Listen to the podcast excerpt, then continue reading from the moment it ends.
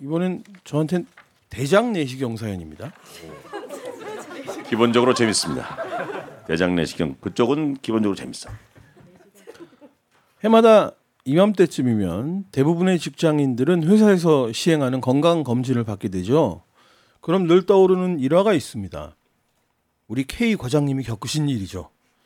K 과장님에 대해 간단히 말씀드리자면 평소 진중한 성격에 유독 호기심 및 의심과 걱정이 많으신 편인데요. 처음으로 대장 내시경을 하게 되면서 수면 마취 상태에서 본인은 어떻게 반응할까 궁금하셨답니다. 어. 마취 상태에서 막 이상한 네. 얘기들을 한다고 하니까 거기다 당시 수면 마취 관련된 불미스러운 사건 사고가 많던 때라 의심과 걱정도 됐고요. 그래서 휴대폰 녹음을 켠 상태로 내시경을 받기로 결심 오. 결심하셨죠.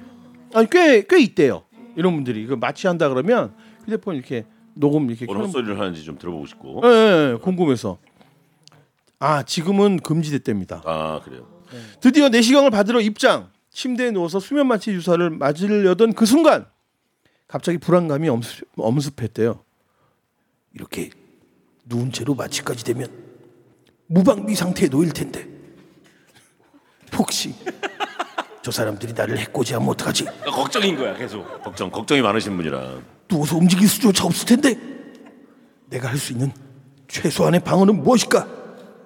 이런 의심과 걱정 속에 마취 주사액이 들어오기 시작했고 과장님은 문득 이런 생각이 들었답니다. 그래, 만약 그런 상황이 발생하면 똥을 싸버려야겠다. 그것도 자기 맘대로 안 되는데. 아니 이게 그러니까 벌써 간 거죠. 정신이 아, 이미 미- 예, 이미 간 거죠. 이 생각을 한다는 건 이미 간 거예요. 예. 동시에 그리고 잠이 들었죠.